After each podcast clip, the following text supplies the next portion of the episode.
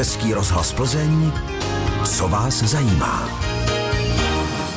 Já připomínám, že posloucháte rádio vašeho kraje a našimi hosty jsou Daniel Kůs, což je radní města Plzně pro oblast Smart Cities a podporu podnikání, a také Luděk Šantora, ředitel správy informačních technologií. Pánové, ten Tech Tower v Plzni na Slovanech otevře se už prvního února, pokud vím. Dvěma slovy technologický park, ale tenhle projekt si zaslouží těch slov daleko víc, řekl bych, protože je svým způsobem unikátní. Lze tedy nejprve stručně vysvětlit, co to ten Tech Tower vlastně je, Danieli. Tak ještě jednou dobrý večer všem posluchačům. Tak Tech Tower je původně byla budova pivovaru. A dneska už to samozřejmě pivovar není, a jak už název z angličtiny Tech Tower napovídá, je to technologická, technologická věž, a já osobně, a myslím si, že i my všichni na městě, vnímáme ten Tech Tower jako víc než jako beton, víc než jenom jako budovu, ale jako určité, určité komunitní centrum, ve kterém se můžou potkávat mladí, schopní lidé, kteří chtějí nastartovat své myšlenky a své myšlenky proměnit v podnik i s těmi, kteří už podnikatelé jsou a jsou úspěšní v nějakém oboru, jsou tam nějaké zaběhnuté startupy, a vytváří to pro ně velmi dobré prostředí, aby tam dále zakotvili a působili. A to je ten cíl, který my nazýváme v Plzni PINE, nebo PINE, neplec s PINem, není to PIN, je to plzeňské inovativní... Nemá to čtyři čísla. Přesně tak, nemá to čtyři čísla, je to plzeňské inovativní, inovativní centrum, eh, inovativní ekosystém, promiňte, a to je právě, eh, ten Tech Tower je právě završení eh, tohoto snažení o vytvoření takového systému, kdy vlastně si město snaží vychovávat nebo umožňovat eh, lidem, aby svoje děti a ty děti, aby od, od mládí prostě eh, pokračovali až do, do té fáze té dospělosti, v možnosti svoje, svoje vědomosti propojit nakonec s podnikáním a s biznisem. Co tam bylo předtím vlastně? Byl tam samozřejmě Světovar, byla tam ta věž, a předtím, než se tohle začalo plánovat, tam se nedělo nic? Tam se myslíte jako v období e, za komunistů? No, myslím. Tak tam já myslím, že jsme se bavili o tom, že tam byla nějaká opravna vojenských e, vozidel. Nebo něco ne, historicky to vzniklo jako první měšťanský pivovar. A ten potom převzal plzeňský Prazdroj, takže pivo, ještě když jsme se tady s panem radním bavili, že pil jeho táta Světovar, tak se vařilo v pivovaru v Prazdroji, už ne tady. A, a vlastně po válce si ten objekt převzala armáda a opravovaly se tanky.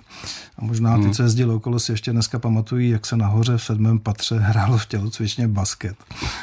No nicméně, já jsem se dočetl, že pokud jde o tenhle ten objekt, tak v první, po, před první nebo po první světové válce to byl objekt, který měl být modernější než plzeňský Prazdroj tehdy.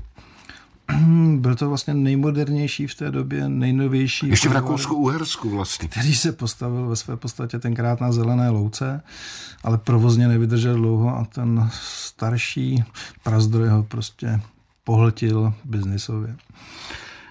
Tak kde má vůbec tahle myšlenka počátek? Udělat tam takový technologický park. Koho a kdy to napadlo? Danieli. Já jsem sice v té době nebyl ve vedení Plzně, ale vím moc dobře a radši to řeknu já. Protože... Byl to on, že jo? Ano, přesně tak, radši to řeknu já, protože já kolega, kolega, kolega Šantora je příliš skromný, ale myslím a jsem si tím jistý, že duchovním otcem téhle myšlenky a i re, velké části té realizace je právě kolega Šantora. Luďku, jak vás to tedy napadlo? A... Já jsem tady patnáct let a vždycky jsem, když jsem byl v biznisu, tak jsem vydržel tři roky ve firmě, a těch patnáct let, které tady vlastně na městě jsem a působím, tak je spojeno s tím, že my jsme vlastně dostali prostor pracovat se vzděláváním malých dětí, a historicky, když se otočím zpátky, tak někdy dvanáct let zpátky přišli na základní školy interaktivní tabule, a když jsme viděli, jak se dá super vyučit, jak to ty děti baví, když třeba máte na interaktivní tabuli slepou mapu a oni tam trefujou města a za odměnu jim vyletí papoušek, který jim zaspívá, tak to prostě jako bralo u srdce, takže jsme hledali dlouho cesty, jak pracovat se vzděláváním těch špuntů ve školách, a z toho se zrodilo vlastně Centrum robotiky, které dneska pracuje ve dvou úrovních, volnočasově funguje s dětmi ve věku šest až patnáct let, snažíme se je přivést technice, snažíme se něco naučit, a zároveň jsme začali tady tu aktivitu vlastně pouštět směrem k těm dvaceti šesti základním školám, které město zřizuje, a ono to celé jako vede k tomu, že se v Plzni výrazně za poslední léta zkvalitnila výuka a vzdělávání právě v těch technických oborech a v přírodních vědách. Ty děti zestárly, to, co na ně funguje v šesti sedmi letech, že chodí na kroužky, už nefunguje na těch šestnáctiletých, kteří běhají trochu do hospody, občas za holkama, za klukama, tak tomu vznikl Sitport a tam se snažíme pracovat s komunitou mladých lidí, zase je technicky orientovat, ale už používáme jiné nástroje. A ve své podstatě Tech Tower, já teda musím říkat Tech Tower, protože mi učitelka angličtiny mé hlavu, že to říkám... Nesmí se tech, jo. Ne, tech, tech. Tech Tower. Já říkám tech. Já, já musím tech, no. Z toho bych vytek. Takže vlastně tohle jakési vyústění, které došlo k tomu, že my vlastně se snažíme teď ve městě udržet ty mladí, talentovaní lidi, kteří jsou na střední škole. Ve čtvrťáku se rozhodují, jestli půjdou prostě studovat ČVUT do Prahy nebo půjdou studovat Favku v Plzni. A tím, že tady takováhle infrastruktura, ta budova existuje a my s něma pracujeme a máme vytvořené programy, jak je v uvozovkách zabavit, jak je vzdělat, jak je přivést k nějakému podnikání, tak to velmi často poslední léta rozhoduje, že nám v té Plzni zůstávají a máme tady ty talentovaný lidi, kteří buď jsou super zaměstnanci, anebo založí firmy a my, co to nikdy nedokážeme, tak k ním budeme chodit dělat za dobrý peníze. Tři roky v jedné firmě, jo, jste říkal. Jsem jste? byl. Dřív, no. Díl to nešlo. Mě to pak nebavilo. Daniel Kůs, radní města Plzně pro oblast Smart Cities a podporu podnikání, a Luděk Šantora, ředitel správy informačních technologií města Plzně, jsou i nadále hosty tady na vlnách rádia vašeho kraje. Už jsme docela podrobně popsali ten projekt Tech Tower. Tech Tower, říkám to dobře. Jo. Výborně. Ale myslím jo. si, že i Tech Tower je v pohodě. No dobře, tak Tech Tower, který se otevře už prvního února v areálu bývalého pivovadu Světovar v Plzni na Slovanech, ale já jsem se chtěl ještě zeptat, eh, už jsem říkal, že tam byly investovány nemalé peníze, téměř tři čtvrtě miliardy korun, tak kde jste to, pánové, vzali? Tak celková investice je sedm set dvacet milionů a sto osmdesát milionů z toho přitekly dotace. Ten zbytek je financovaný z prostředků města Plzně. Tak to je docela dost peněz, řekl bych. Eh, tak se musím zeptat, kolik firem se tam tedy do toho technologického parku vejde a jaké tam třeba můžou najít zázemí? Proč by tam měli jít, Danieli? Nebo Luďku? Budova je kolodovaná na čtyři sta padesát lidí a ta budova historicky byly ležácký sklepy, takže to nemělo okna. My jsme vlastně na začátku vyjednávali s památkáři, aby tam byly okna, jinak z toho byla vynikající městská šatlava. Takže dneska vlastně ty prostory jsou postaveny tak, že je tam vždycky taková jako vnořená loď a to je řádově kolem sto dvacet metrů čtverečních. A protože nám tam budou vznikat startupy, tak jsme vlastně interiérově rozšili některé prostory, aby jsme tam měli takové ty základy a typu tři stoly, čtyři stoly. Kdybych to spočítal, tak se pohybujeme někde kolem dvacet třicet firem, které se nám tam vejdou. Jak vypadá teda to zázemí, které jim tenhle ten technický nebo technologický park může nabídnout? Těch věcí je tam několik. Jedno velké odlišení, s kterým můžeme začít, je, že je tam třeba vodní nádrž, deset metrů hluboká, kde vlastně plánujeme a předtím se... To není na plavání, ale ne? Nebo... Je to spíš na utopení, než na plavání. To ale když jsem tam, jak jsem tam viděl takovýho nafukovacího blomeňáka. To bylo po kolaudaci, ano. A počítáme s tím, že je to, testovat, nebo je to testovací nádrž na vlastně zkoušení podvodních robotů. V Čechách vlastně takhle hluboký bazén neexistuje, v kterém byste si takovéhle zařízení mohli otestovat. To je jakoby trochu odlišení od klasických budov, které jsou typu kanceláře. Zázemí, které tady najdete, tak jsou kanceláře. Máme tady gastroprovoz. A součástí Tech Toweru je sál, kde se vejde tři sta sedících lidí, šest set stojících, takže tady počítáme a plánujeme, že se budou odehrávat konference. My sem přesouváme Dronefes, přednášky, přesouváme sem festival Inovujeme, což je třeba aktivita, kdy svážíme středoškoláky z celého regionu a snažíme se jim ukázat vlastně univerzity, snažíme se jim ukázat úspěšné firmy, které v Plzni jsou, a to je ten proces, jak je tady udržet v Plzni. Máme tam v sedmém patře, kde je krásně krásný výhled a historicky tam byla ta tělocvična, kde vojáci hráli ten basket a vidíte na celou Plzeň, tak to je takový společný prostor, v kterém vlastně počítáme, že se ty studentský týmy, který vlastně budeme mít zasídlený v pátém patře, kde je coworkový pracoviště, můžou potkávat s těmi už zralými firmami, které když si začínaly podnikat, můžou dělat biznis, nebo ty firmy do nich můžou vkládat peníze, můžou prostě do nich vstupovat kapitálem, takže to by takový to místo, kde by ten Světovar nebo ten Tech Tower... Myslíte si, že budou komunikovat, že si tam spolu...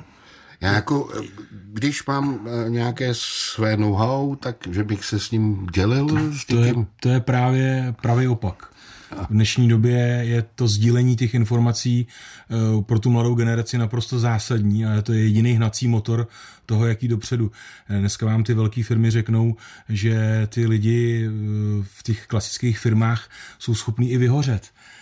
Tady v tom prostředí, kde vlastně, sice jste řekl správně, je tam konkurence, můžete mít obavy, že to, co jste vymyslel vy, někdo vám takzvaně uh, ukradne, ukradne dobře, no. Já jsem to nechtěl říct, ale může to tak být, ale uh, ta, ta hodnota toho sdílení těch informací, to navzájem se, to navzájem se motivování je prostě obrovská přidaná hodnota. A tady kolega použil uh, slovo coworking, tak je potřeba říct, jaký třeba pro, pro posluchače, uh, jak, jakým způsobem to funguje, to je vlastně, to řeknu plně laicky, tak je to kancelář, kde jsou všichni, kde jsou všichni pospolu. Ty coworking, coworkingové centra vznikají už dávno samozřejmě, ale když tam ještě do toho se snažíte cílit ty lidi z téhle oblasti těch startupů, tak si samozřejmě začnou chtít nechtít vyměňovat ty informace a to si myslím, že je, to si myslím, že je hnací motor a je to jediná cesta dopředu. No dobrá, jsou tady nějaké stanovené podmínky pro firmy, které by tady rády podnikaly, nebo může přijít kdokoliv? Přijít může, taky může odejít. Tak se ptám na ty podmínky. Máme to nastavené tak, tady padlo slovo PINE, což je plzeňský inovační ekosystém. My tam máme i pustý angličtiny, že s krycím jménem je to borovička, kdyby tenhle business plán sehnal, tak můžeme vyrábět borovičku. Ale major borovičky. Nechci si z toho dělat legraci. A snažíme se fungovat tak, nebo to zkusím ještě vysvětlit možná trochu jinak. Pro nás je strašně cenný, jak jsem tady zmiňoval, celý ten ekosystém vzdělávání, že děláme s dětma od věku od šesti do patnácti let, potom s těma šestnáctiletýma, středoškolákama, vysokoškolákama, tak my je vlastně vzděláváme, někam je směřujeme a pro nás je strašně důležitý, že když jsme navázaný na firmy, které tady v tom regionu jsou a oni s náma komunikují, tak vlastně víme, co ty firmy budou třeba za čtyři, pět, šest let potřebovat. A tohle jako nic proti státnímu vzdělávací systému nemám, ale on to nedokáže. Ale prakticky tam ty žáky směřujete, jo? Víte, víte kam. My víme, co potřebujou a přes ty volnočasové aktivity s nima umíme pracovat, vzbudit v nich zájem, ale k tomu vždycky potřebujeme někoho z té firmy, aby nám řekl, co budou za nějaký čas potřebovat, kam to směrovat a vždycky u toho jsou docela legrace, protože když přijdeme k těm komerčním firmám nebo oni za náma, tak vždycky říkají, my vám dáme ty peníze, my vždycky říkáme, my ale nepotřebujeme, potřebujeme od vás tu znalost, kde budete za pět let, hmm. dejte nám někoho, kdo nám pomůže pracovat s těma studentama a vy si vlastně získáte zajímavý budoucí zaměstnance, protože si je ve své podstatě vychováváte a zároveň jsme si v jeden moment uvědomili, že vlastně tady ty firmy, které jsou na nás navázané, jsou první investoři, kterým říkáme, hele, tady nám vzniká zajímavý studentský projekt, tady nám vzniká zajímavý startup, protože vlastně investuje tady ten, kdo v tom regionu je. On tím získá nějakou inovaci, výhodu, nakopne ho to a my si vlastně tady v té Plzni, teď nechci být jako nacionalista, ale držíme si tady ty chytrý lidi a překlápíme takový ten biznis, který tady historicky po revoluci začal, že se tady postavily fabriky, kterým dneska říkáme montovny, tak tohle je cesta, jak to překlopit do úrovně, že tady budeme mít firmy, které budou vlastnit produkty, služby, budou dobře platit, neodstěhujou se, a jimsky říkám, že kdyby se chtěli odstěhovat, že stojí mu ruky, cena bude strašit, tak tohle je Hajte, to, není, to není nacionalismus, to je patriotství. Ano, jo? To je být hrdý na své město. Tak. Já, já, jsem, já jsem chtěl, abyste mě pochválili, tak jsem použil tam to slovo. Daniel, já zeptám se tedy ještě, samozřejmě ty firmy o tom ví, o tom věděli dlouho, že se tohle staví, tak už je nějaká obsazenost, už tam máte někoho přihlášeného v tom... Určitě. Určitě. Je tam zhruba sedmdesát procent obsazenost a uh, ještě nejsme úplně u otevření, to je ještě máme do otevření čtrnáct dnů přibližně, takže se odhaduje, že bude zhruba v době otevření zhruba osmdesát procent vytíženost toho, toho prostých prostorů. No a až to teď někdo uslyší v rádiu, tak devadesát bych typnul. Možná, možná i devadesát.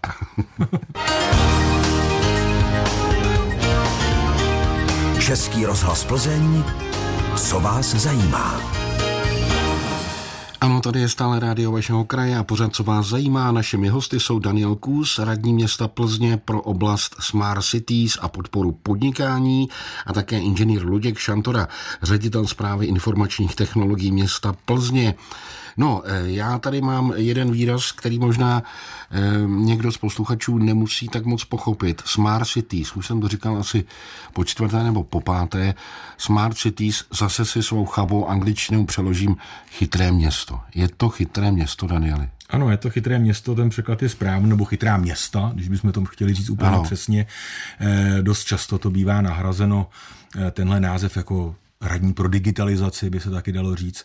Ale jsou to všechno taková znešená slova, ale ve skutečnosti to je způsob, jak prostřednictvím technologií a chytrých řešení v rámci města, ale samozřejmě i v rámci státu usnadnit lidem co nejvíce život. Ale, a já to já vždycky zdůraznuju, že je strašně důležité myslet na ty dříve narozené, kteří se tohletoho procesu nechtějí zúčastnit, kteří nechtějí tyhle technologie, a musí pořád být zachována ta možnost té volby, aby nebyla jenom ta možnost třeba toho digitálního přístupu k nějaké službě, příklad, typickým příkladem je nějaké vyřízení na, na nějakém úřadě, aby mohli pořád ještě přijít za tu přepážku a vyřídit si to po tom starém způsobu. Ale zároveň je potřeba myslet na tu mladou generaci a implementovat tyhle technologie a snažit se o to. A to je vlastně jednoduše řečeno v kostce Smart City, chytré město. Dokdy budou mít všichni počítač? I ti staří, i ti mladí, prostě každý. Co myslíte? To nejsem schopný odhadnout, nemám věšteckou kouli, ale myslím si, že už nyní je to procento opravdu veliké. Spíš není otázka, dokdy ho budou mít, ale dokdy ho budou intenzivně používat všichni. A myslím si, že třeba během dvacet let je to už absolutní uh, povinnost téměř. No, protože před chvílí na číslo šest set pět, padesát pět a čtyřicet osm napsal es em esku Mirek, který píše: Dobrý den, už vás chvilku poslouchám, takže to bude na počítače. Ale kdo bude pracovat rukama? Luďku. Nebude to jenom na počítače a je tam celá škála jakoby aktivit, ale pořád jsou to moderní technologie a jsou to technologie. Já to vždycky vnímal tak, že Plzeň je město, které má historii průmyslovou, je technicky orientované, tak my děláme tady tu technickou část a chápu, že samozřejmě jsou důležité další obory, jako je zdravotnictví, sociální služby a tak dále. Ale chtěl bych říct, že ve své podstatě to, že my tady pomůžeme na svět startupu, že pomůžeme na svět nové firmě, která bude dělat třeba nějaké technologie, tak ta firma může přinést právě pracovní příležitosti, protože bude třeba vyrábět nějaký hardware a tam se ty zlatý český ručičky určitě uplatní. V hardwareu, já jsem myslel teď třeba zedníky, jo? Co jim nabídne uh, Smart Cities zedníkům? Bude za ně někdo něco tam dělat? Ne, to bude pořád rukama, že jo? As... Já jsem osobně přesvědčený a děkuju Mirkovi, jestli nás ještě poslouchá, za ten dotaz, že má ve své podstatě pravdu. To, tyhle ty profese jsou nenahraditelné. Zmínil jste zedníky, všichni víme, že v současné době je dost těžký sehnat nějakého opraváře, nějakého řemeslníka, mm. něco obzvlášť šikovného, jsou placeni zlatem a já si myslím, že ta, tahle, tahle role té společnosti je nenahraditelná, to rozhodně nenahradí nikdy žádný žádné, robot, poč- žádné no, myslím si, že, myslím si, že některé, některé profese ano, ale myslím si, že pořád bude dost profesí, které budou potřebovat ty zlatý český ručičky. Ale vzhledem k tomu, že my Češi nemáme jenom zlatý český ručičky, ale máme taky zlatý český mozečky a musím říct, že na to, že nás je jenom deset milionů, tak jich je poměrně hodně, tak si myslím, že by byla škoda si nechat ujet vlak a um, nenastoupit do něj. A to, je právě, to jsou právě ty nové technologie. Krásně jste to Mirkovi zodpověděli. Jo? Ale pane Šantoro, mm-hmm. před chvílí jsme mluvili o věcech, které spadají tak trošku do vašeho ranku, ale mám jich to víc, jako víc projektů ohledně těch, které od vás spadají, například startupu. My jsme vůbec ten, to slovo startup ještě tak nějak nevysvětlili. Já zase nebudu s těmi chabými znalostmi angličtiny, je to říkat, ale startup stejně řeknu. Takže pomoci někomu při startu, je to tak? Dá se to tak na to koukat. Já to vnímám tak, že je to vlastně firma, která začne... Startupuj, pardon, projekt na výuku podnikatelských dovedností hmm. na střední škole.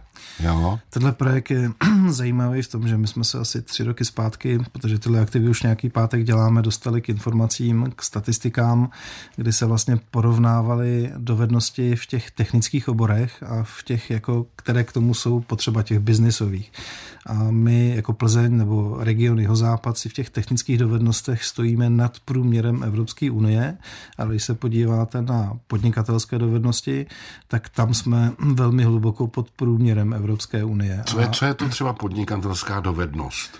A ve chvíli, kdy prostě, nebo v Plzni je to hodně postaven tak, že máte hodně právě ty techniky, které mají nápady a aby na tom trhu uspěli, tak oni potřebují další nástroje, prostě potřebují vedle sebe někoho na marketing, potřebují nějaké dovednosti v té podnikatelské sféře.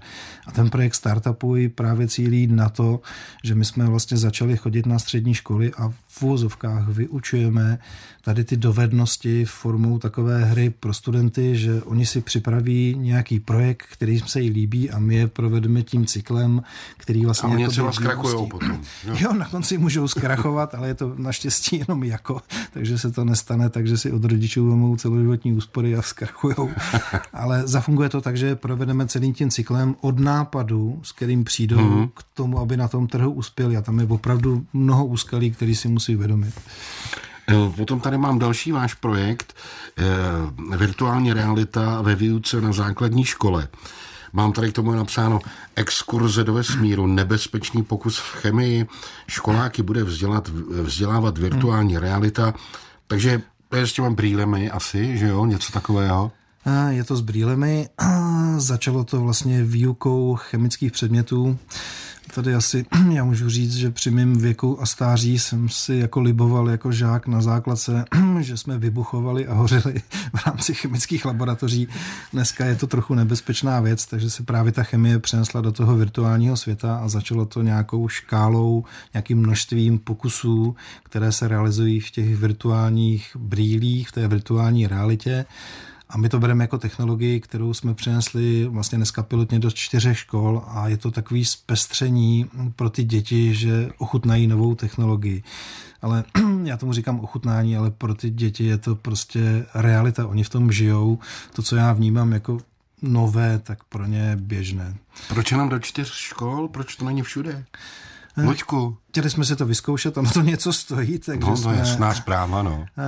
Vyzkoušeli čtyři školy a potom je to taky o tom, že vlastně v té škole musí být vůle, chuť to učit, takže vždycky je to o kantorech, který mají zájem tady ty technologie použít a přinést je do těch svých vlastně předmětů a k tomu vlastně potom používáme už tady jednou zmíněné Centrum robotiky, které jim dává podporu, že ten učitel není postavený, protože mu někdo posadí patnáct brýlí na stůl a řekne tak s tím uč, ale dostane k tomu vlastně celý to zázemí, aby tu výuku zvládl, aby se toho nebál a to je ta cesta, která se tady v Plzni realizuje a cesta, která zkvalitňuje vzdělávání. A vzhledem k tomu, že už tady bylo to Centrum robotiky zmíněno po druhé, tak já musím říct, že když jsem nastoupil jako nový radní, tak jsem se hned šel podívat právě do toho Centra robotiky, kde se zrovna, které bylo plné dětí a musím říct, že jsem se sám divil tomu, co všechno se tam dá jakoby naučit. Dozvěděl jsem se, že jde programovat Lego, což jsem nikdy nevěděl, myslel jsem si, že se dá pouze skládat, ale nejenom programovat, takže tam krásně je vidět to, jak se říká takové toto škola hrou, že je mnohem, mnohem lepší než to biflování a ten drill, který ty děti uvádí spíš do stresu, tak tady jsme se vydali úplně jinou cestou a ta cesta právě na konci může být završená úspěšným startupem, tedy novou firmou na zelené louce, třeba v našem Tech Toweru. Já si myslím, že Jan Ámos by určitě souhlasil. Přesně. Kdyby to viděl. No, dívám se na další věci, které pod vás, Luďku, spadají, třeba Digiškolka. Já tady mám napsáno jenom aplikace Digiškolka usnadní komunikaci mateřinek s rodiči. Ale samozřejmě, že rodiče musí mít zase počítač, jo, jinak to nepůjde. A není to úplně o počítači, ten první záměr, s kterým se vlastně začínalo, byla komunikace takového ražení, že děti jsou někde na výletě, zpozdí se vlak o hodinu a aby rodiče nemuseli čekat na nádraží, tak vlastně dostanou informaci, která přiteče z telefonu paní učitelky a ten telefon a pomocí té aplikace distribuje tu informaci. No, takže aspoň rodičů. Telefon no, musí mít. Takže telefon jasně, musí mít telefon. Smart. Uh, no. Chytrej, jak se říká. Začal přemýšlet, jestli mě natlačíte do poštovního luvu, takže to tam nemáme.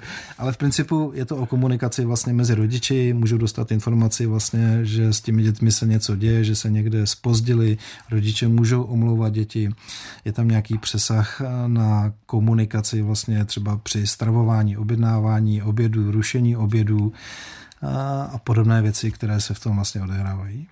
Ještě bych se zeptal na jednu věc s dovolením. Klikací rozpočet města. Jo. Je tady napsáno, že pomocí klikacího rozpočtu jste zpřístupnili veřejnosti hospodaření města a celý jeho rozpočet. Je tam opravdu všechno? Luďku. Je, je tam, jsou tam vlastně celý rozpočet a celé hospodaření města rozpadlé. Co kam odteklo, co přiteklo?